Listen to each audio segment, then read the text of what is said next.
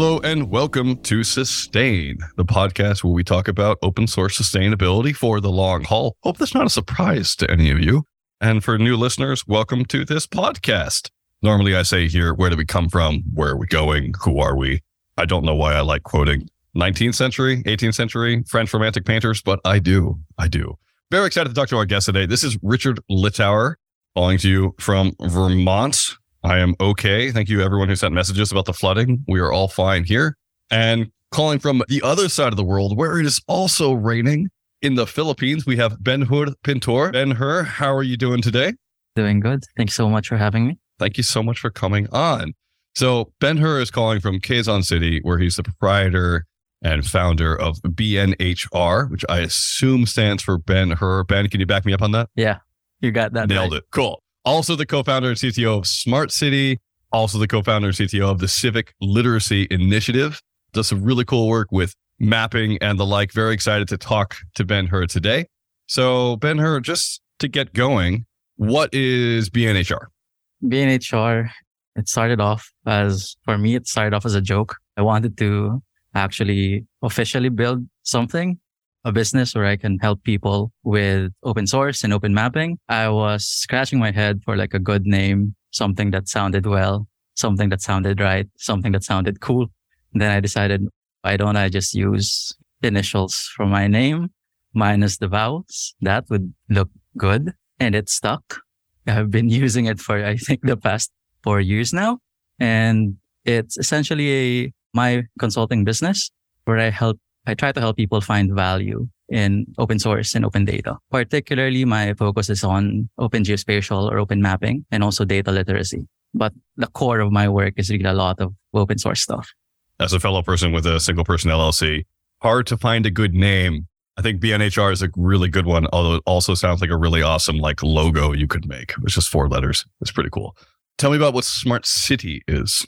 I co-founded it with a friend. It's a local tech nonprofit here in the Philippines. So if BNHR is geared more towards consulting, SmartCT is geared more towards helping civic society organizations, local governments deal more with sustainability issues. Our focus is to help these organizations, these local governments learn how to utilize open source, open data, open standards so that they're able to provide the services that they need to their citizens, for example. So we put citizens at the heart of our services and also openness being the main focal point. We are, I like to say, an open by design tech and data nonprofit.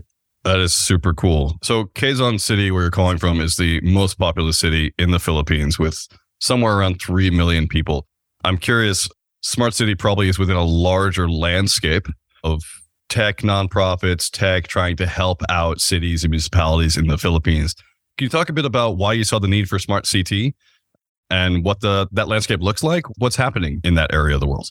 That's a really great question. The main reason really why we wanted to build SmartCT was one, we noticed that a lot of cities and municipalities in, in the Philippines were doing their own smart projects and not a lot of them were actually talking with one another, like interoperability stuff, using the same kinds of technologies, using open source. And a lot of the good examples of like smart communities and smart cities in our country requires a lot of budget. It's something that's not really sustainable or achievable for, say, a sixth class municipality that has the revenue that's a fraction of what a high an urban city is. So smart city actually I failed to mention earlier. Our focus is helping these municipalities that are fourth, fifth, sixth class who might not have the budget to, to use, to develop, to buy proprietary systems and help them build more open, sustainable, cheaper alternatives and be very open about it. Our hope is that if we find a very good partner and we were able to show that this is viable for them, then maybe more and more of these smaller or fifth, sixth class municipalities will be able to do the same things. Maybe well, use the same applications that we did, basically imitate how we were able to do it in that community. So there are a lot of smart projects in the Philippines. That's true, but we want it to be more inclusive. We want more people, more communities, more local governments to be able to be part of that smartness. Because if we don't, then the gap between the haves and have nots just increasing and increasing. And it's something that I personally don't want a future like that. So smart cities like trying to bridge that, trying to help in that regard.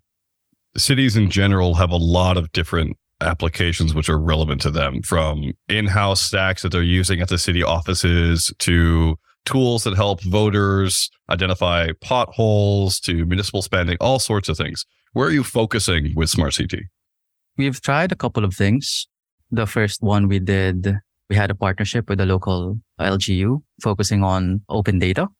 The pandemic made that really difficult because we're, I'm based in Quezon City, but the LGU is somewhere in Visayas. So it would require me to travel by plane. And during What's pandemic, LGU? a local government unit. Thank you. there in, in Visayas and travel was really difficult. So what we're focusing on right now is building offline first and open tools that are very easy for LGUs to, to use so that they don't need to spend too much. And at the same time, to be able to have a baseline level of literacy when it comes to what does it mean to be smart? What does it mean to be open? One of the good projects I think that we have, we made this card kit. I like gamification. I like the idea of something that's tangible, really. So when it comes to learning, I want something that's tangible. So we developed this set of cards. We call it the getting started card kit. And it's essentially a card kit that we co-developed with a national agency for local governance and other stakeholders wherein we created these set of cards that would help them learn about open source, open data, and what it means to be smart.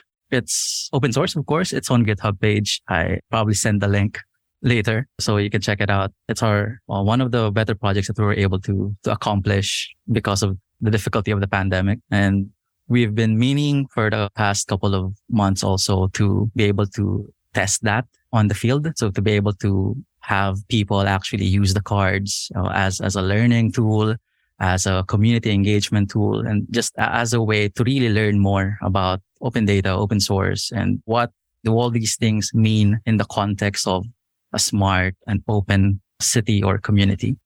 And that's one thing that we've done. Right now, we're looking also at creating a smart mobility board game.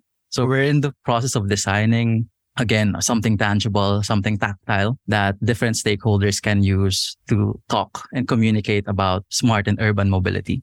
There's a lot of people who talk about smart mobility, but the ones who are most effective usually aren't informed or aren't there in the decision making table. And we want them to, once again, better understand what does smart mobility mean for them and the difficulties also of trying to find a sustainable, smart and open solution to, to urban mobility. So right now we're focusing a lot on these really tangible, tactile learning solutions that we can provide uh, to local government units and also to different stakeholders that are fun and not too technical and also approachable. So I, I think that's how we're trying to approach this for the next few months or the rest of the year. Thanks for explaining that. There's been a couple of other projects that also use board games or card games as a means of getting an ear of stakeholders. So Jan Ainali, for instance, from publiccode.net has a little card game that you can play, which helps out. There's also a really awesome board game I heard of in Montreal where the goal is to be as corrupt as possible and try to stimmy construction which matches the situation in Montreal most of the time. No offense to any Quebecois who are probably laughing as they hear that. I'm really curious, Ben, whether or not you have found traction already with making board games or making something tactile that helps policymakers understand what open source is and how you feel about the idea. How to say this? I often wonder if there's a drawback to making these sorts of games because they make open source seem like a kid's thing as opposed to a serious concept that can help save them money down the road. So I'm curious how that's worked for you and, and whether you see that as a drawback or not. Great question. As to traction, we're working on it. It's been a bit difficult since the pandemic, of course. And like you said, I do understand like the apprehension, right? And we've talked with people as well who some of them are very averse to like this gamified way of learning. But personally, I guess in terms of is this a drawback? when it comes to trying to convince people that open source is a serious thing. What I'd say is depends really on who the primary audience of your solution of your game is. I do understand that there is that risk, right? Makes it look like very childish in a way or very not professional. But the thing was when we were developing the card kit, our focus was more about having something simple that anyone can just flip, look at and try to understand. So it wasn't yet to the point maybe that we're trying to sell you something that's overly professional or a product around open source.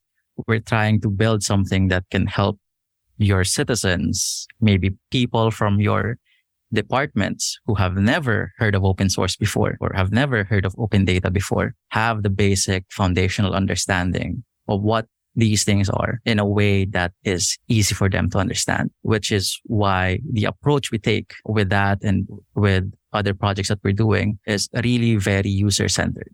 We did interviews with members of an agency that handles local governments. We asked them, what are the things really that you find difficult to understand?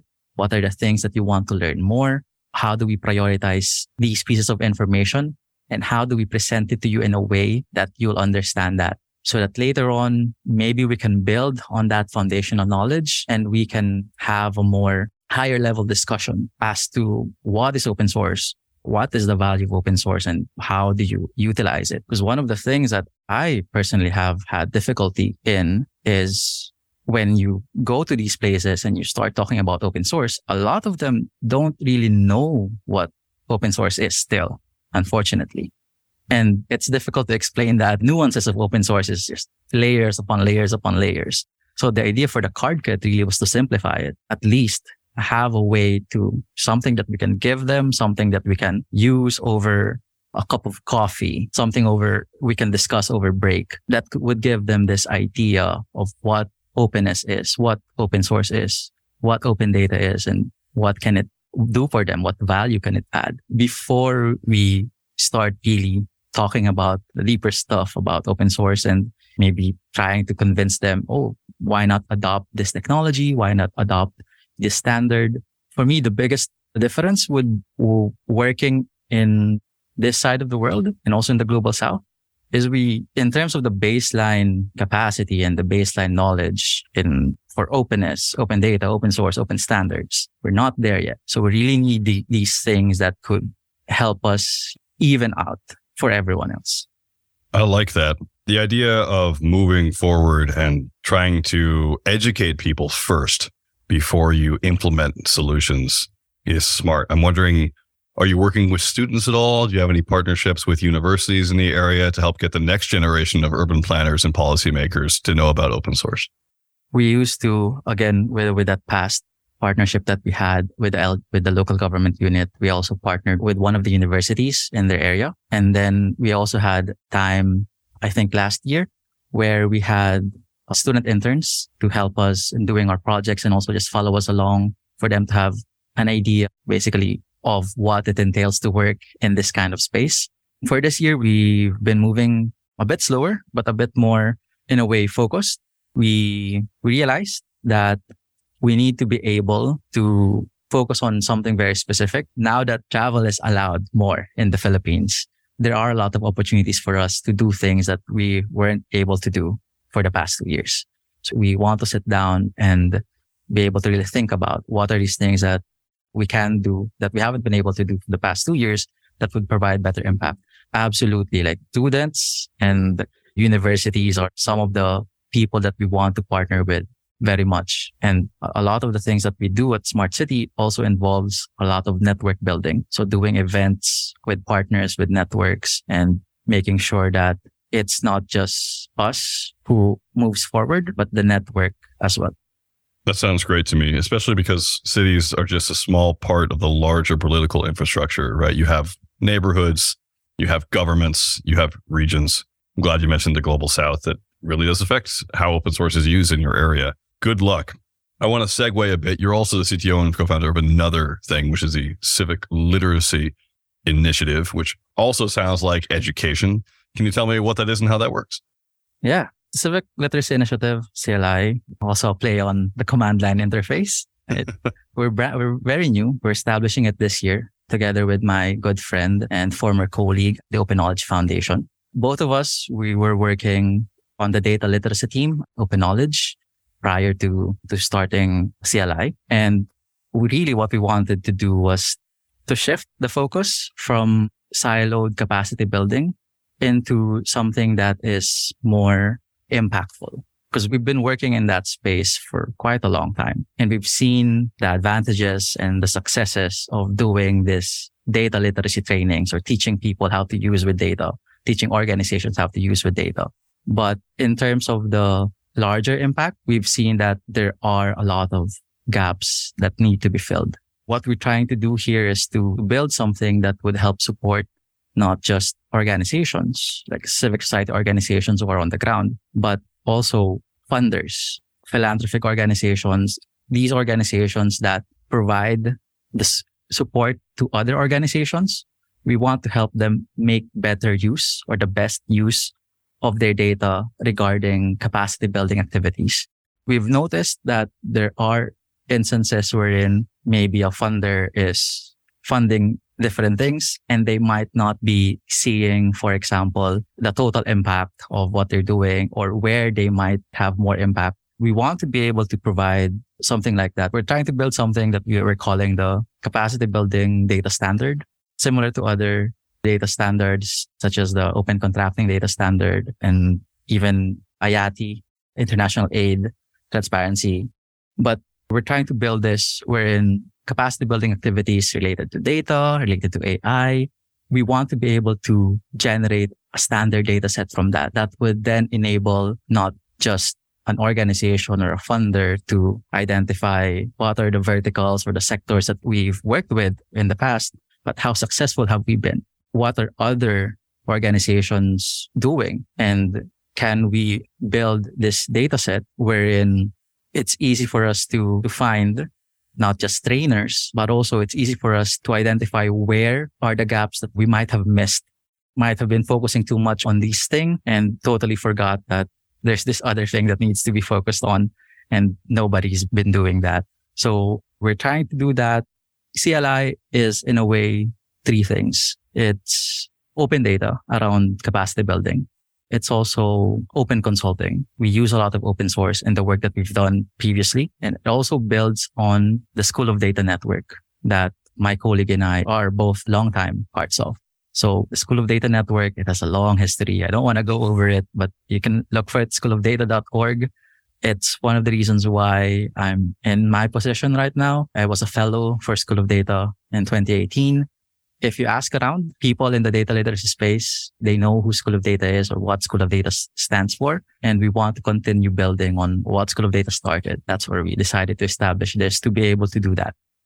It sounds like a really cool initiative. Not surprised it came out of the Open Knowledge Foundation. They do amazing work and super, super awesome stuff in general. And a lot of initiatives have come out of partnerships with them or out of people who've gone through them. That's how I got into open source in the original times anyway, as well way back in the day. I'm curious about the congruences between open data, open knowledge, and open source. It's not always the same circles. And I'm just wondering what your perspective is on how open data has informed your work on open source and what you see as the sustainability of open source in the Philippines and how that looks for you.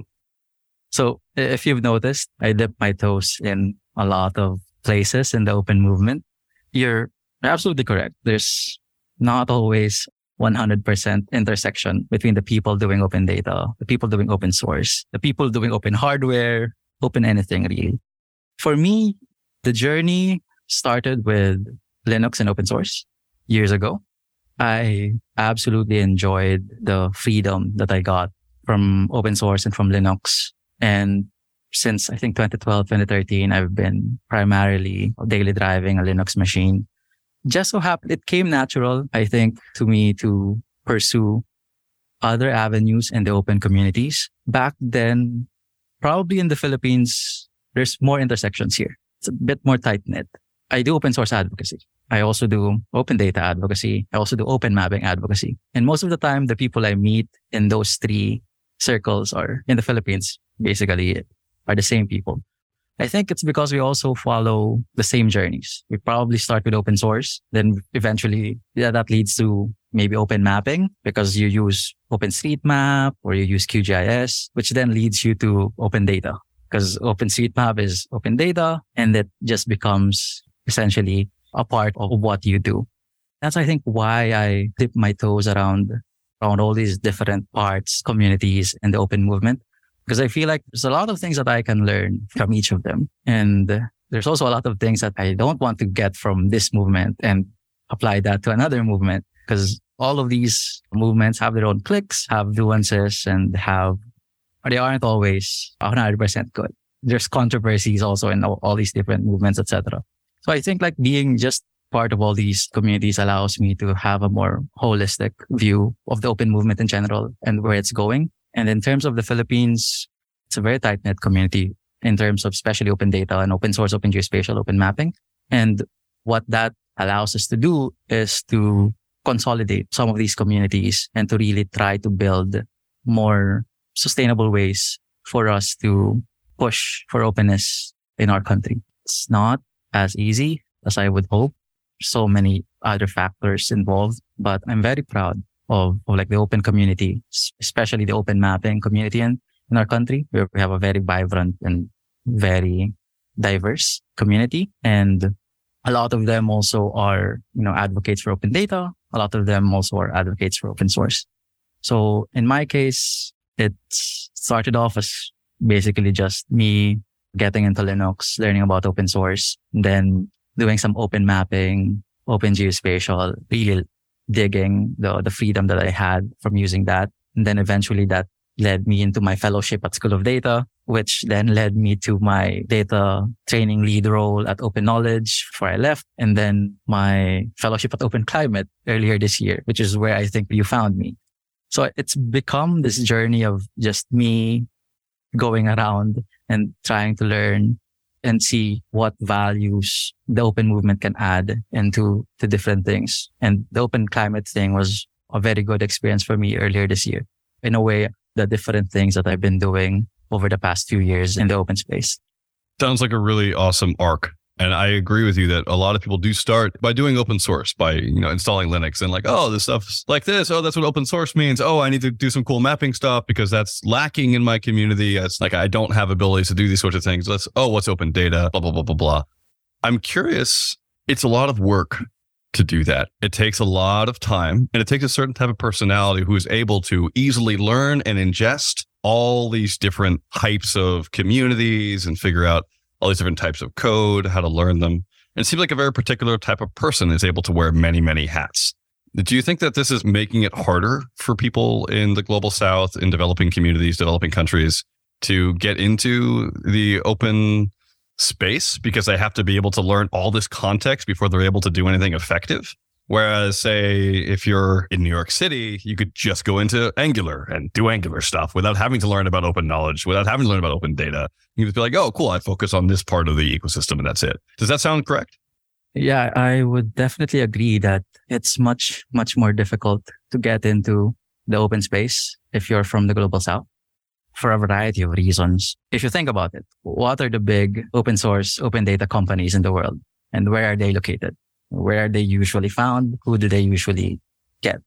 We need a lot more support here in the global south in terms of making sure that people know about open source in the first place. And two, people are acknowledged in terms of the work that they do in, in, in the open source community and the contributions that they've done.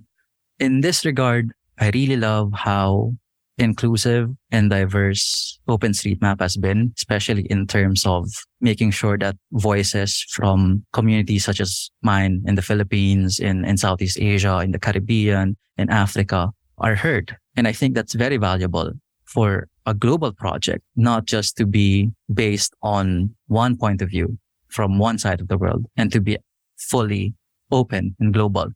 And to go back to your question about does it take a certain kind of person doing all of those things same time? I feel that it does, but I also feel that in terms of being able to contribute and use and advocate for open source, you don't need to do all of those things. You just need to find something that you as yourself can give to the project to help sustain it in a way.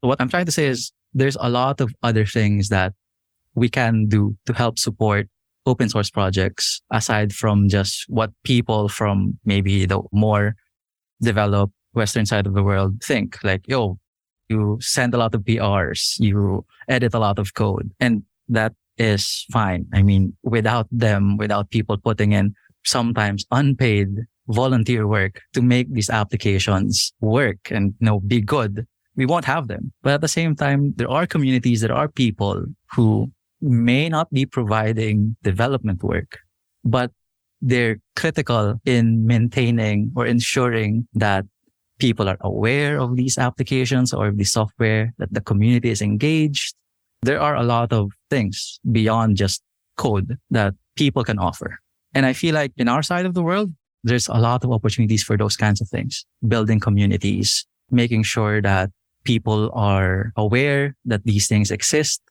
People have knowledge of, of these things. Because at the end of the day, you don't have users. Your software, your, be it open source or proprietary, will die. And I think that's one way I look at it. I'm not totally a developer, although I provide support technical support to clients who use open source projects. I develop plugins every now and then for applications. But I think of myself more as an advocate and supporter. I share news about the space.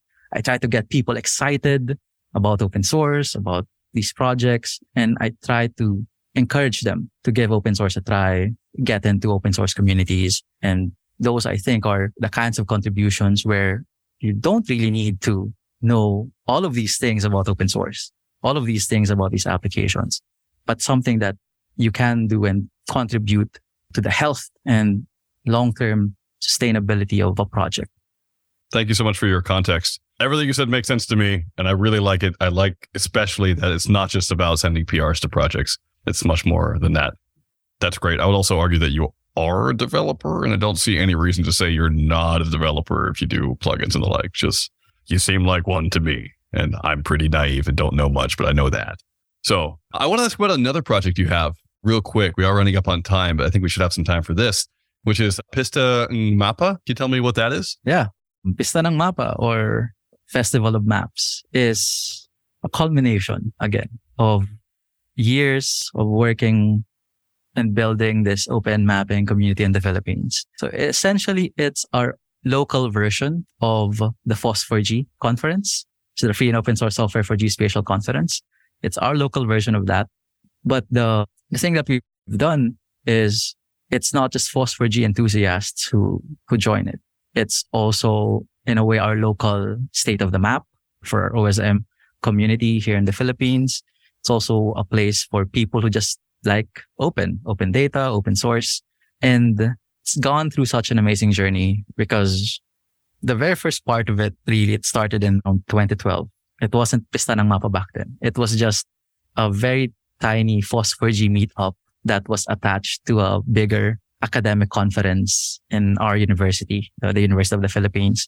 It has a large conference and the FOSS4G event was a small side event made by a few volunteers that we just want to share with people what is QGIS. At that time, I think OpenLayers was a bigger web mapping library than the Mapbox wasn't there yet, I think, and Leaflet. So we just wanted to share all of these things that we enjoy to, to others. So it was like a free event that people could join as part of the academic conference. It happened like that for, I think, seven years until 2019. And then 2019, a lot of the communities started to think that maybe we can have a bigger conference, a conference of our own and Pista Mapa was born. It was the first, I think, conference that really focused on local open mapping and open data and open geospatial.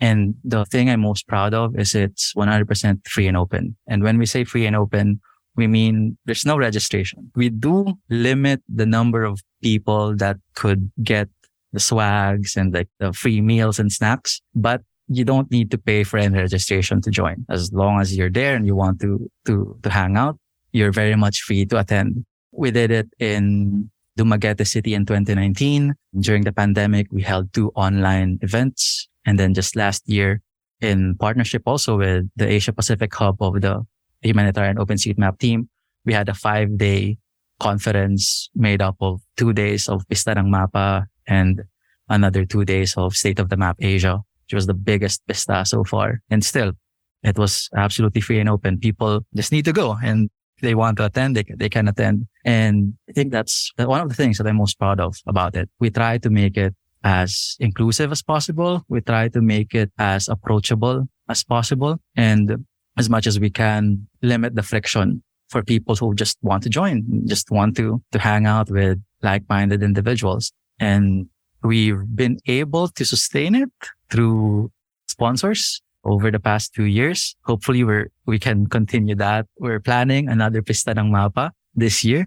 We usually hold it in November. And this year we're holding it at Cloban City in Leyte around November. So if any of you are in the Philippines and around that area at that time, look for us. pistanangmapa.org. We'll probably put the website up once we have more details about this year's conference. And I'd say it's a very successful conference because of the effect that it has on the community side of things. Especially last year, we did it in a university and we had students like it was their first time learning about these things or they became really excited and interested to learn more about open source, about open mapping.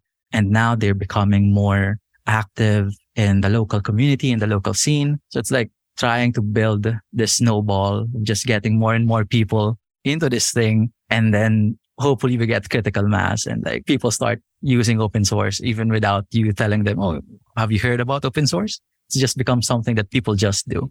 I'm really proud of it as one of the projects that I'm a part of almost every year since its inception. Really proud of what it has done. And I'm looking forward really to what it can do more. This year, we're having a, a bit more of a hands off approach. So the core team who's been managing it for the past few years, we decided to give other communities a chance to host it and us being more of an advisory role. And I think that's what we're planning to do moving forward, making sure that aside from just having the pista, in our case, our partners are universities.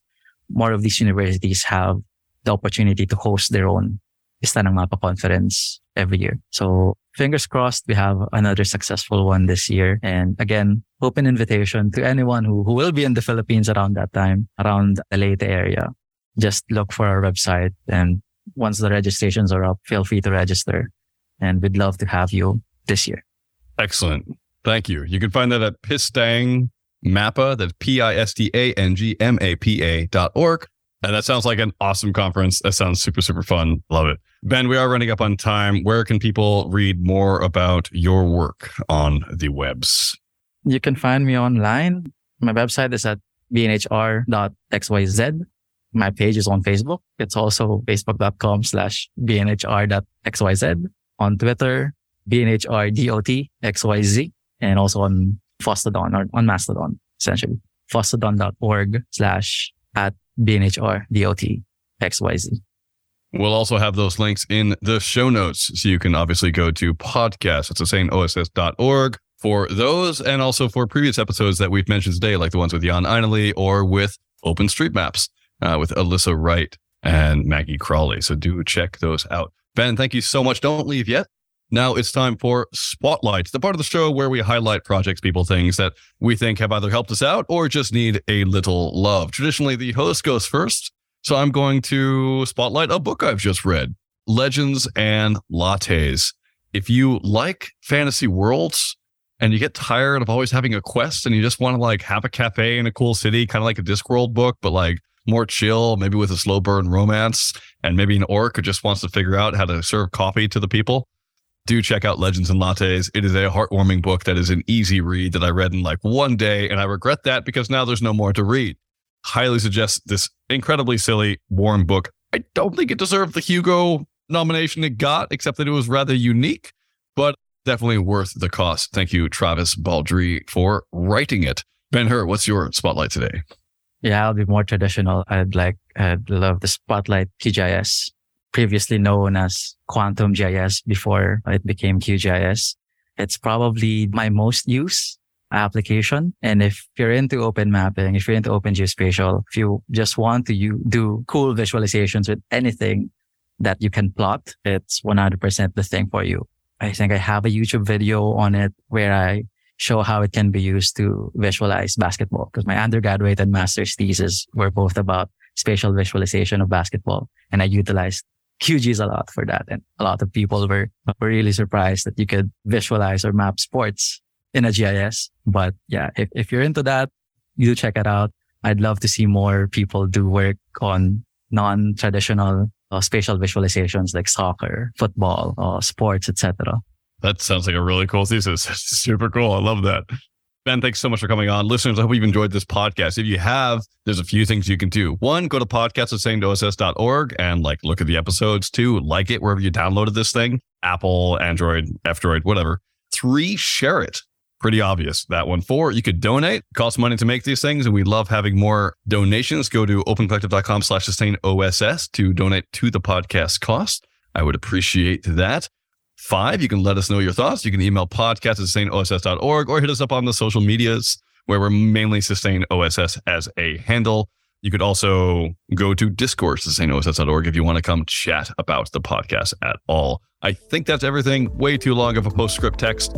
Ben Hur, thank you so much for coming on the podcast. This is super great. Keep us updated on how it's going and good luck.